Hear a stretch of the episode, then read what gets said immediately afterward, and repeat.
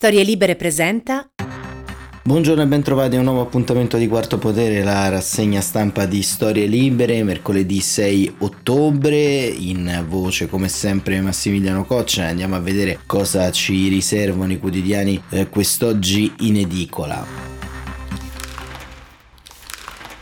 Una rassegna stampa di reazione, di reazione ovvero al voto delle elezioni amministrative e di reazione rispetto a quello che sta avvenendo all'interno del panorama politico, soprattutto del centrodestra, eh, perché ieri è stato il giorno dello strappo, dello strappo più grave, più importante da quando è iniziato il mandato del Presidente del Consiglio Mario Draghi da parte della Lega di Salvini. E a questo dedicano l'attenzione tutti i quotidiani in prima pagina, il Corriere della Sera Salvini strappa, Draghi va avanti, eh, così eh, appunto eh, titola il eh, quotidiano eh, milanese, varata la delega fiscale, la Lega diserta, eh, Draghi spiegheranno, Salvini non è l'oroscopo.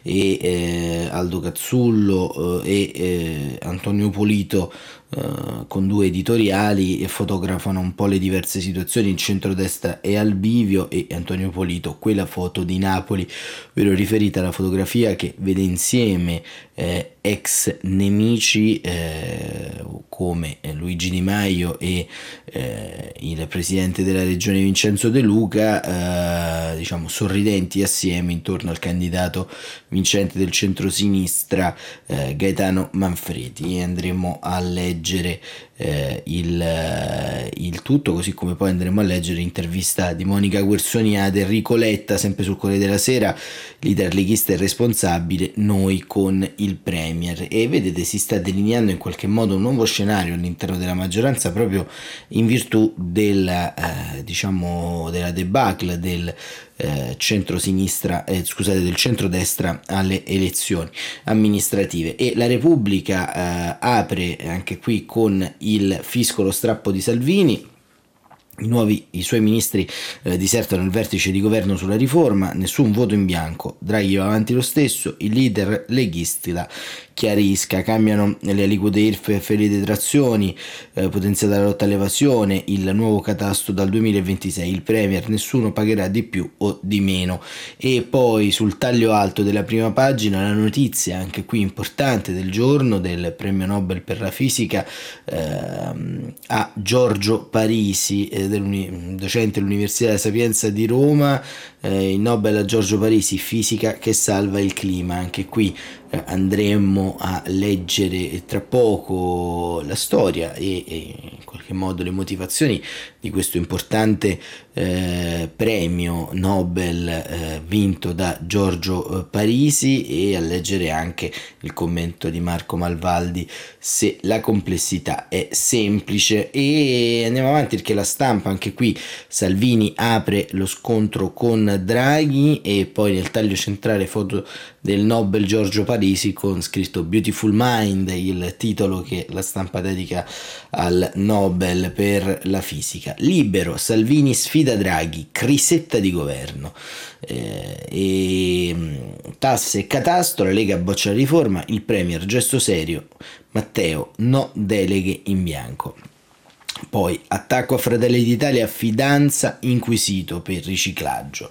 E il quotidiano diretto da Alessandro Sallusti eh, non dà risalto al premio Nobel eh, di Giorgio Parisi, ma mette in prima pagina un altro medico, un altro scienziato, eh, ovvero ehm, il professor Galli. Associazione a delinquere ha favorito due candidate, indagato il professor Galli.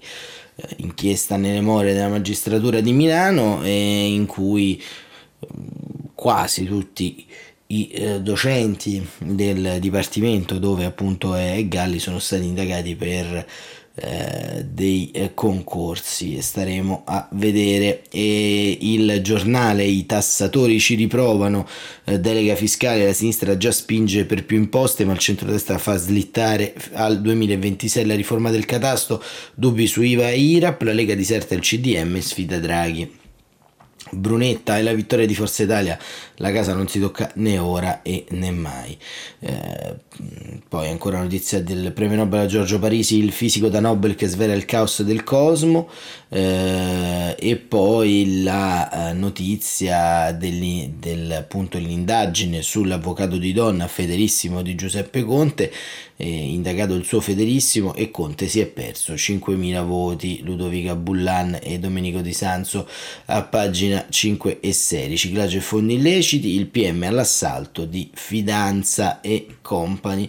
E anche qui insomma si fa molta attenzione alla Lega e, e a Fratelli d'Italia ovviamente rispetto insomma alle vicende che riguardano il centrodestra. E andiamo sul fatto quotidiano. Sorpresa ha perso voti pure chi ha vinto. Altro che sconfitta populista e vittoria moderata. E c'è un'infografica in cui il fatto quotidiano fa vedere quanti voti hanno perso i, i vari eh, le varie coalizioni, i vari sindaci insomma all'interno del, eh, diciamo del, della partita elettorale, un calcolo un po' forzato questo perché ovviamente eh, come abbiamo visto c'è stata una forte astensione quindi in verità eh, l'unico che ne guadagna in, in voti netti è, è, Beppe Sala a Milano più 13.000 voti ma ci sembra anche un riflesso naturale che tutti gli altri ne perdano. Non la pensa così Marco Travaglio che scrive retromarcia Sala poco sopra i dati del 2016 tutti gli altri dem arretrano centro irrilevante boccia PD con Movimento 5 Stelle e moderati e questa è un po' la prospettiva e, e diciamo di, di, quello che appunto come la vede il, il, il, fatto, il fatto quotidiano.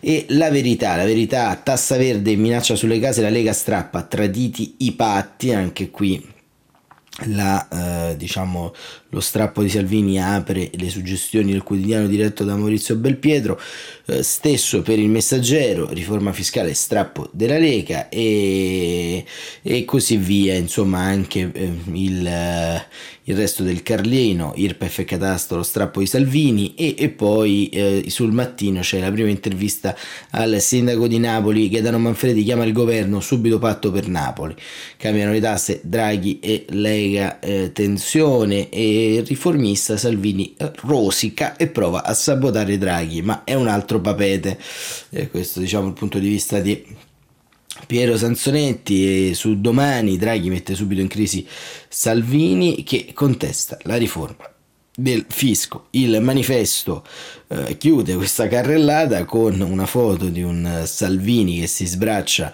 in eh, conferenza stampa al Senato e la dicitura fisco per fiasco e questi diciamo come vedete sono un po' i temi eh, della giornata che andiamo subito ad analizzare proprio partendo dal Corriere della Sera come abbiamo eh, visto in apertura con eh, diciamo eh, questi eh, due editoriali ovvero il centrodestra al bivio di Aldo Cazzullo che scrive nell'inverno del 1939 Indro Montanelli andò ad Helsinki a raccontare la resistenza del popolo finnico all'invasione sovietica. Scrisse pagine memorabili sulla battaglia di Tolvarajai, il campo era ricoperto di cadaveri congelati, il silenzio si poteva quasi toccare e sotto il manto di ghiaccio quei corpi sembravano soltanto assopiti. Calcolai che non potevano essere meno di 15.000, tutti russi.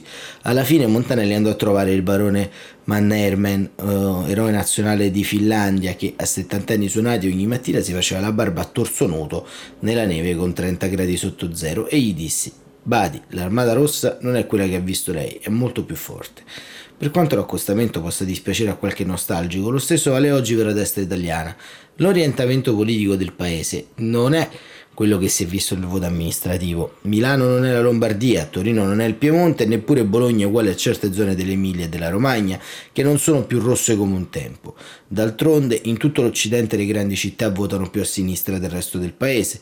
Le elezioni politiche, che ormai non sono molto lontane, potrebbero andare diversamente, anche perché l'affluenza alle urne sarà più alta. Ciò premesso, per queste amministrative la destra italiana ha fatto forse la peggior campagna elettorale di tutti i tempi e non solo per la scelta di candidati di non all'altezza per la paese rivalità tra Matteo Salvini e Giorgia Meloni, per l'altrettanto palese insofferenza di Silvio Berlusconi verso gli aspiranti eredi. Sia la Lega sia Fratelli d'Italia hanno criticato il Green Pass e strizzato l'occhio alla parte dell'opinione pubblica scettica se non ostile ai vaccini, una parte che esiste e va ascoltata, ma è nettamente minoritaria. La grande maggioranza degli italiani, soprattutto al nord, con più o meno entusiasmo, si è vaccinata volente o nolente, ha scaricato il Green Pass e considera gli ammiccamenti a chi non intende vaccinarsi come una mancanza di rispetto nei propri confronti.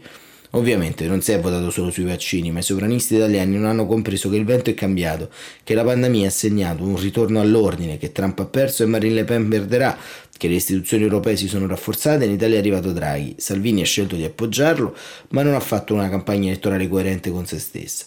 Infatti Salvini, è Salvini a pagare il prezzo più alto delle urne, non soltanto per il caso Morisi, che ne ha appannato la ruggente immagine social, per quanto le oscillazioni della linea pragmatica dei Giorgetti e degli Zaia, la destra italiana rischia di perdere i ballottaggi tra due settimane, ma può ancora vincere le prossime politiche.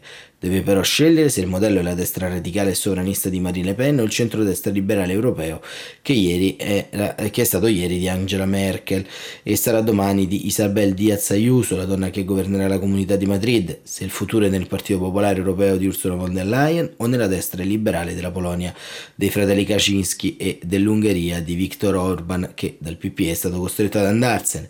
Non è solo questione di consenso, è questione di programmi e di tenuta, altrimenti come disse Giorgetti ad Antonio Pulito del Corriere, prima ancora che nascesse il governo Draghi, la destra sovanista e populista può vincere le elezioni, ma poi dura sei mesi.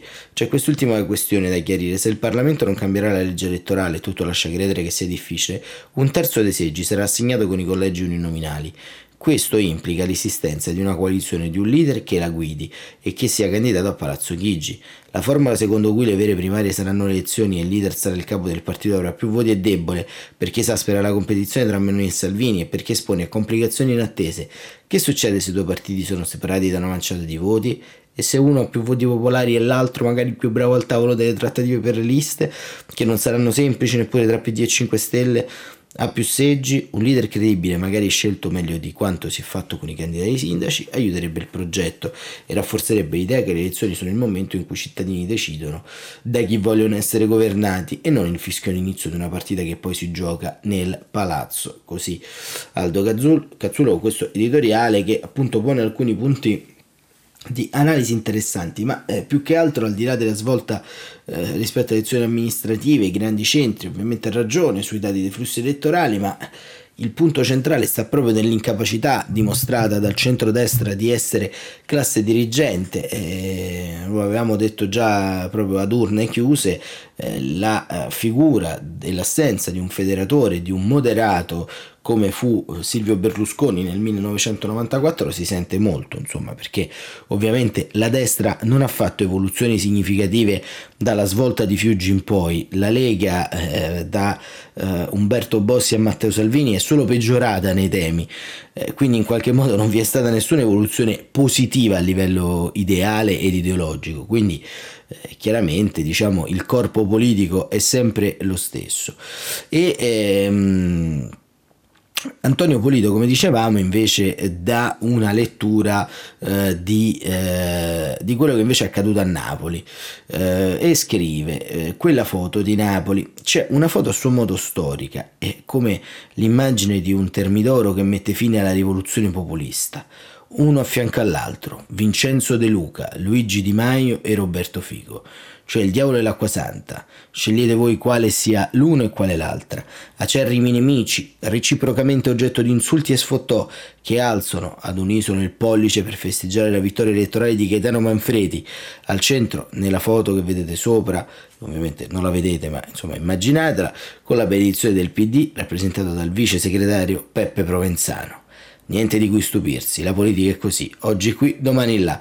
Anzi, si sarebbe tentati di pensare che questa sia proprio l'effigie del nuovo centro-sinistra, dell'Ulivo 2.0 o come altro si può chiamare quell'alleanza allargata che ieri Letta da Siena ha indicato come modello della riscossa democratica che impedirà alle destre di vincere le prossime elezioni politiche. Se non che a guardare i dati c'è qualcosa che non torna. Perché a Napoli queste quattro forze messe insieme hanno raggiunto solo il 36,4 dei consensi, mentre Manfredi ha ottenuto il 62,6. Da dove vengono gli altri voti? Mettetevi comodi, perché nella coalizione napoletana, oltre al PD, che ha preso il 12,2%, la lista Manfredi il 9,9%, al Movimento 5 Stelle il 9,7%, la lista De Luca, Napoli Libera 4,6 eh, ci sono ben altre nove liste in ordine di risultato.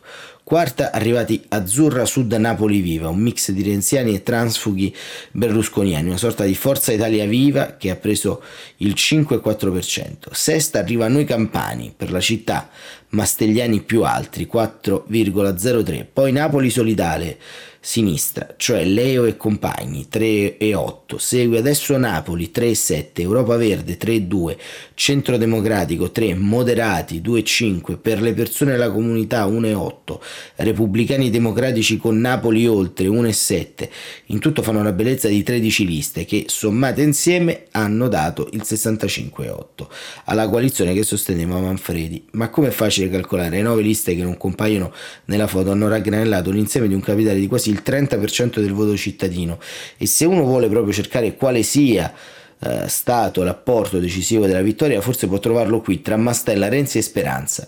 La circostanza è solo curiosa, ma ha un suo valore politico, più che un Olivo 2.0, come da foto con De Luca e Provenzano, Di Maio e Fico. La coalizione che ha vinto a Napoli sembra un'unione 2.0, per quanto variegata e frammentata non manca neanche Mastella. Naturalmente questo non toglie niente alla vittoria stratosferica di Manfredi, che è stato capace di mettere insieme una tale macchina da guerra e di condurla al traguardo, ma forse solleva qualche dubbio circa la responsabilità e la sostenibilità politica di ciò che viene indicato come un modello per il futuro del centro-sinistra nazionale, a meno che di non trovare un Prodi 2.0 e Polito dà appunto una chiave di lettura molto interessante perché, perché eh, ovviamente le elezioni eh, amministrative, le elezioni eh, comunali eh, sono in qualche modo un eh, tema a mio avviso eh, molto, molto diciamo diverso dalle, dalle, elezioni politiche proprio perché ci sono le liste, proprio perché ci sono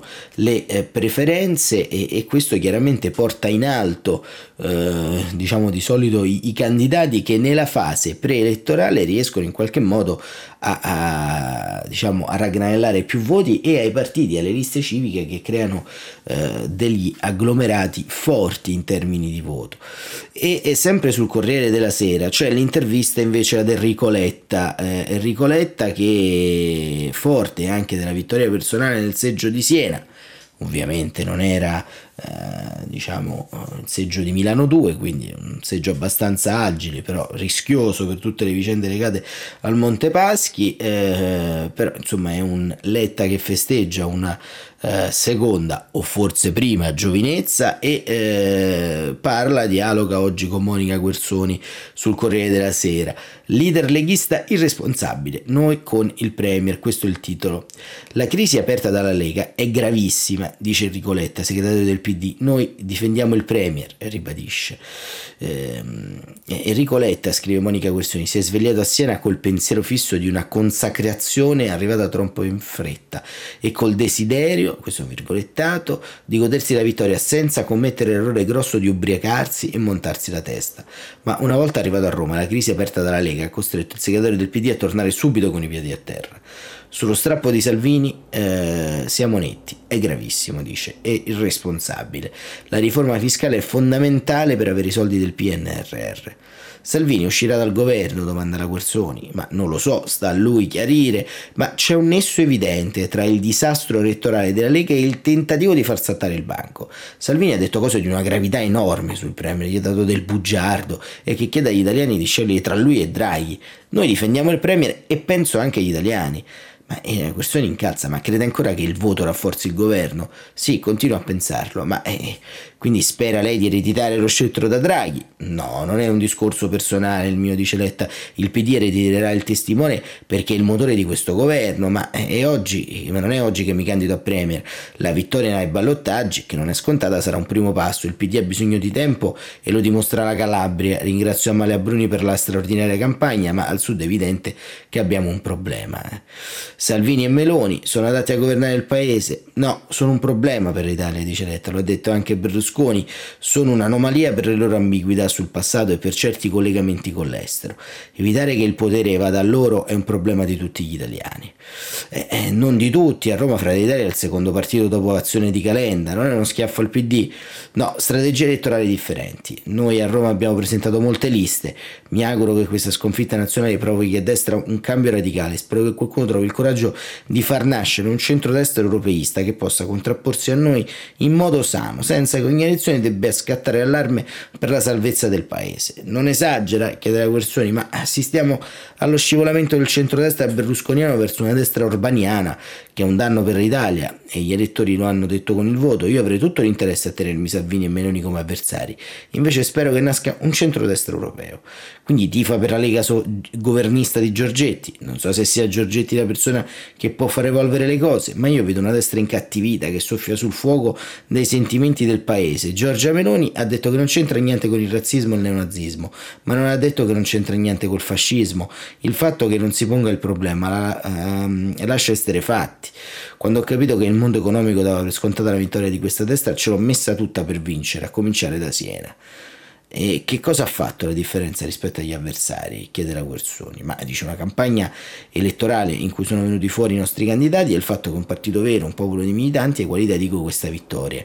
Il PD ne esce molto forte, abbiamo lavorato sull'identità e lanciato le Agora, che rappresentano un modello di partito allargato possiamo dire che con questo voto il PD è uscito dalle ZTL e in conclusione l'intervista poi continua sui temi interni, su Bettini, su insomma eh, il Quirinale dice sente di essersi preso la rivincita anche rispetto allo stai sereno con cui Renzi le sfila il posto a Chigi?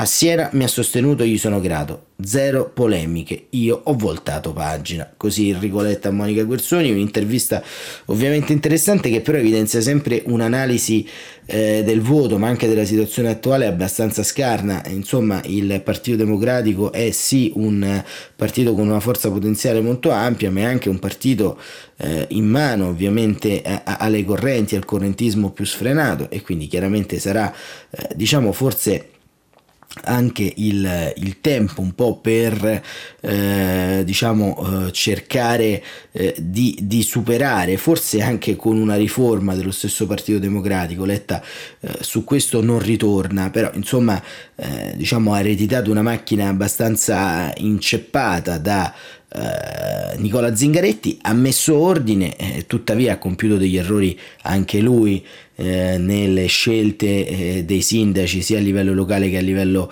eh, nazionale. Vediamo su Roma, il Partito Democratico prende pochi voti, ma non ci sono molte liste, come dice Letta, perché Roma, diciamo, il centro-sinistra si è presentato in una, uh, in una componente molto ridotta, insomma, con le solite civiche, le solite aggregazioni a sinistra, ma insomma, il dato su Roma è che certamente si poteva fare qualcosa di più per uh, non andare a uno scontro praticamente quasi fratricida con Calenda. In Calabria, ovviamente, diciamo, la situazione era ancora più complessa, insomma, sono stati uh, bruciati vari candidati come avevamo anche precedentemente eh, raccontato e ehm, Andiamo invece a vedere eh, il premio Nobel a Giorgio Parisi, lo facciamo su Repubblica perché l'altra notizia del giorno, notizia importante e che apre fondamentalmente anche un velo su quel paese che non raccontiamo mai, ovvero il paese dello studio, il paese della ricerca, il paese che cerca in qualche modo di eh, riuscire a eh, trovare delle piaghe d'eccellenza in un sistema universitario, in un sistema eh, di istruzione eh, quasi sempre carente. E, eh, e, questo diciamo è un po' eh, anche il, il, ehm, il diciamo, il valore quasi simbolico di questo premio Nobel, tanto che ieri Giorgio Parisi è stato, eh, è stato festeggiato in modo anche abbastanza commovente, devo dire, da tutto il Dipartimento di Fisica dell'Università della Sapienza, un tifo eh, quasi da stadio, uno striscione, la foto poi che apre eh, su Repubblica il pezzo, eh, e mm, con uno striscione ho scritto It's coming Rome, congratulazioni Giorgio, sta tornando a Roma così come quello che era stato per gli europei di calcio, ecco, quindi questo è molto, è molto diciamo, significativo anche per, per una scienza che deve entrare all'interno del dibattito pubblico italiano, uno dei dibattiti pubblici in cui è più carente in tutta quanta la scala europea. E l'intervista di eh, Elena Dusi a Giorgio Parisi, metto ordine nel caos, spero che il mio esempio fermi la fuga dei giovani. E scrive Elena Tusi, e questo è il caos che ha sempre studiato. In effetti ci somiglia molto, sorride Giorgio Parisi, tirato per la giacca da colleghi e giornalisti, nella giornata più disordinata e più bella della sua vita, tra brindisi, telefonate e complimenti in quell'Accademia dei Lincei di cui è vicepresidente. Ma mettere ordine al caos è sempre stata la passione della mia vita e l'oggetto delle mie ricerche. Bella giornata per la scienza? domanda Elena Tusi. Beh, ce n'era bisogno. In fondo è grazie alla scienza e ai vaccini se oggi possiamo festeggiare insieme. Spero che il premio sia un segnale in controtendenza per la ricerca italiana. Oggi sono troppi giovani costretti a lavorare all'estero. Come mai lei invece è restato in Italia? Eh, ho sempre avuto voglia di restare e sono stato fortunato, quindi eh, ho avuto mentori e colleghi straordinari. Ha scritto articoli scientifici incomprensibili e più, ma anche favoli per bambini. Come mai? Erano per i miei due figli, oggi le leggo al nipotino che ha 4 anni. Lei sostiene che la scienza vada insegnata all'asilo, trasmette già qualcosa a suo nipote. Lui è appassionato di dinosauri, dice che da grande vuole fare il dinosauro, ma credo che se la scienza oggi è in difficoltà sia anche per colpa della mancata diffusione della sua cultura. Per questo credo che andrebbe insegnata ai bambini fin da piccoli, ovviamente in modo semplice, non possiamo stupirci se le persone non si fidano dei vaccini RNA, dal momento che nessuno si è preoccupato di spiegargli cos'è. I Novax la preoccupano occupano, ma parliamo di una percentuale piccola di persone, si fermerà al 10-15%, ma ci fa capire che abbiamo un problema. Un secolo fa si pensava che la scienza avrebbe reso migliore il nostro futuro.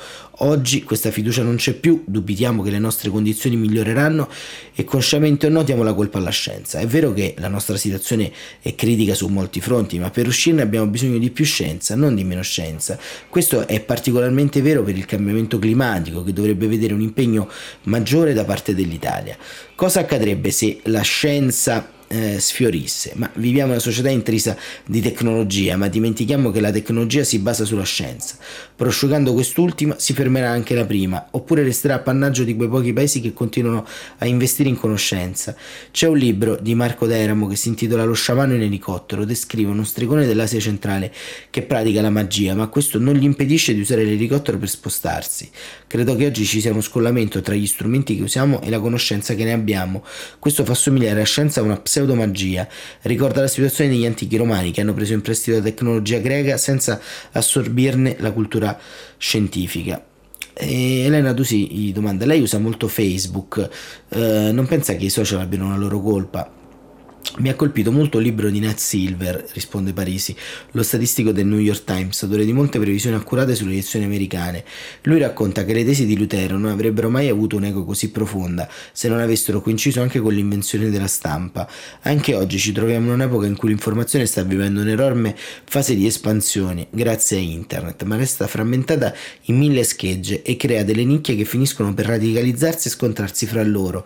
Per risolvere il problema dovremmo imparare a scegliere le fonti qualificate qualificate e capire come si forma il consenso scientifico. Non è singolo studio o il parere esperto a contare, è piuttosto l'aggregazione di una serie di evidenze che si assommano l'una all'altra e creano un consenso. A proposito di consenso, chiude Elena Dusi, fra i suoi numerosi studi ci sono gli stormi di uccelli. Ha cercato di capire chi determina la rotta del gruppo. Ha a che fare con quella che avviene nella nostra società. Nello stormo non c'è un capo che comanda gli altri a bacchetta, è l'interazione dei vari individui che determina la, la rotta del gruppo. Questo mi ha sempre colpito perché dimostra che i movimenti collettivi siano la sommatoria di tante storie individuali. Abbiamo osservato che quando un certo numero di individui al centro decide di virare, i vicini lo seguono. Se il cambio di strategia di rotta coinvolge il 20-30% degli uccelli, tutto lo stormo finisce per seguire. Ma ci sono anche tentativi abortiti di virata, a volte il gruppo non segue gli individui che prendono l'iniziativa. Tutto questo avviene rapidamente, nel giro di pochi secondi, ed è imprevedibile.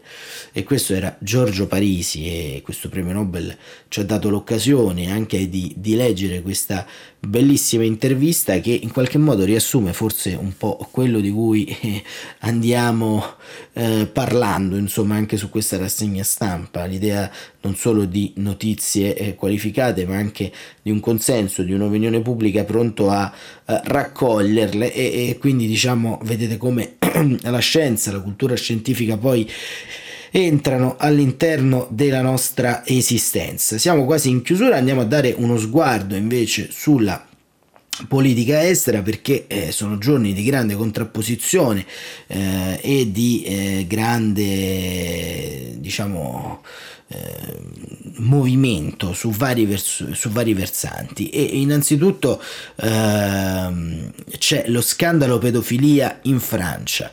In Francia i eh, preti pedofili eh, fanno a pezzi la chiesa scrive il giornale.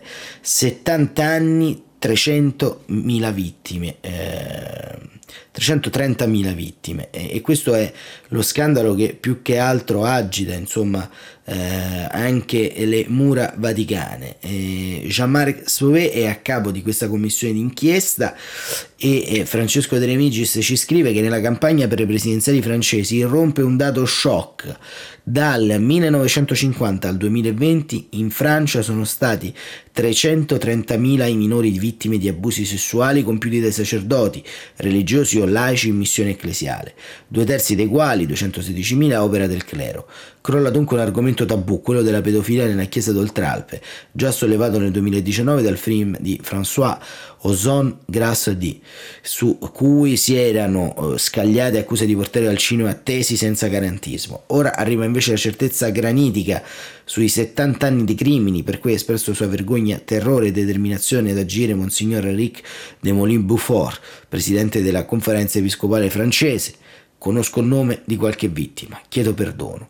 A definire i fatti di carattere sistemico è stata ieri la commissione indipendente sugli abusi della Chiesa guidata dal 72enne Jean-Marc Savé incaricata di fare chiarezza.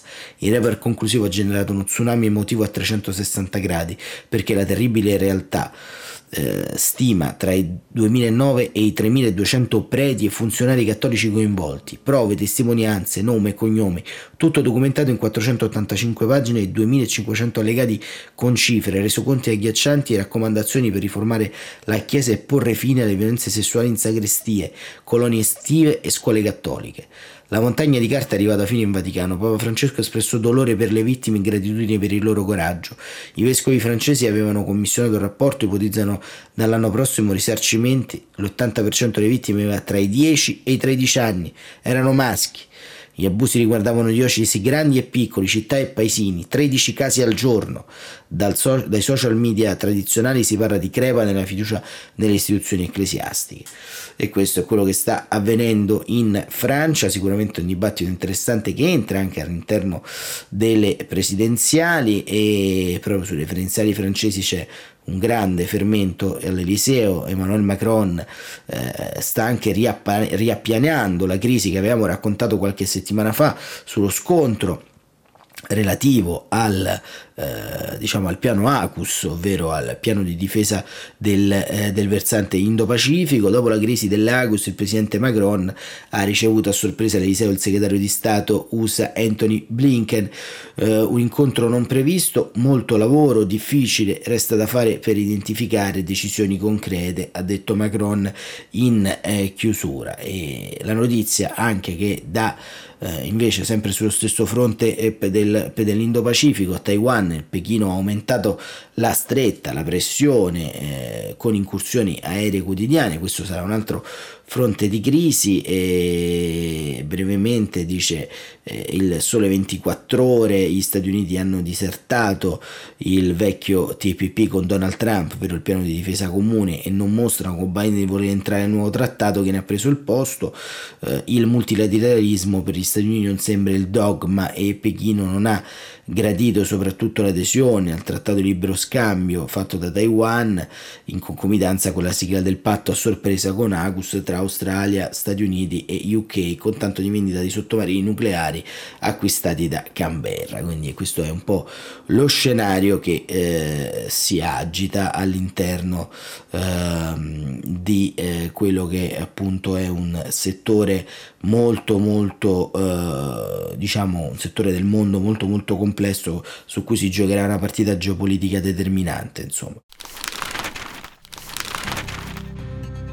Per oggi è tutto Quarto Potere come sempre torna uh, domani, vi ringraziamo come sempre dell'attenzione, come avete visto oggi una rassegna stampa di reazione a diciamo, fatti, eventi e eh, movimenti tellurici nella politica italiana.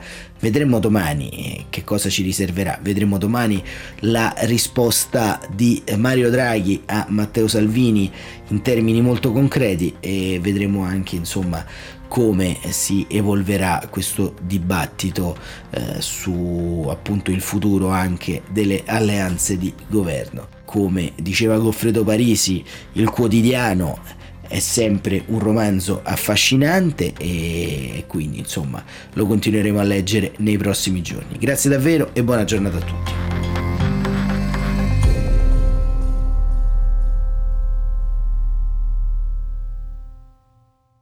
Una produzione storielibere.fm di Gianandrea Cerone e Rossana De Michele. Coordinamento editoriale Guido Guenci.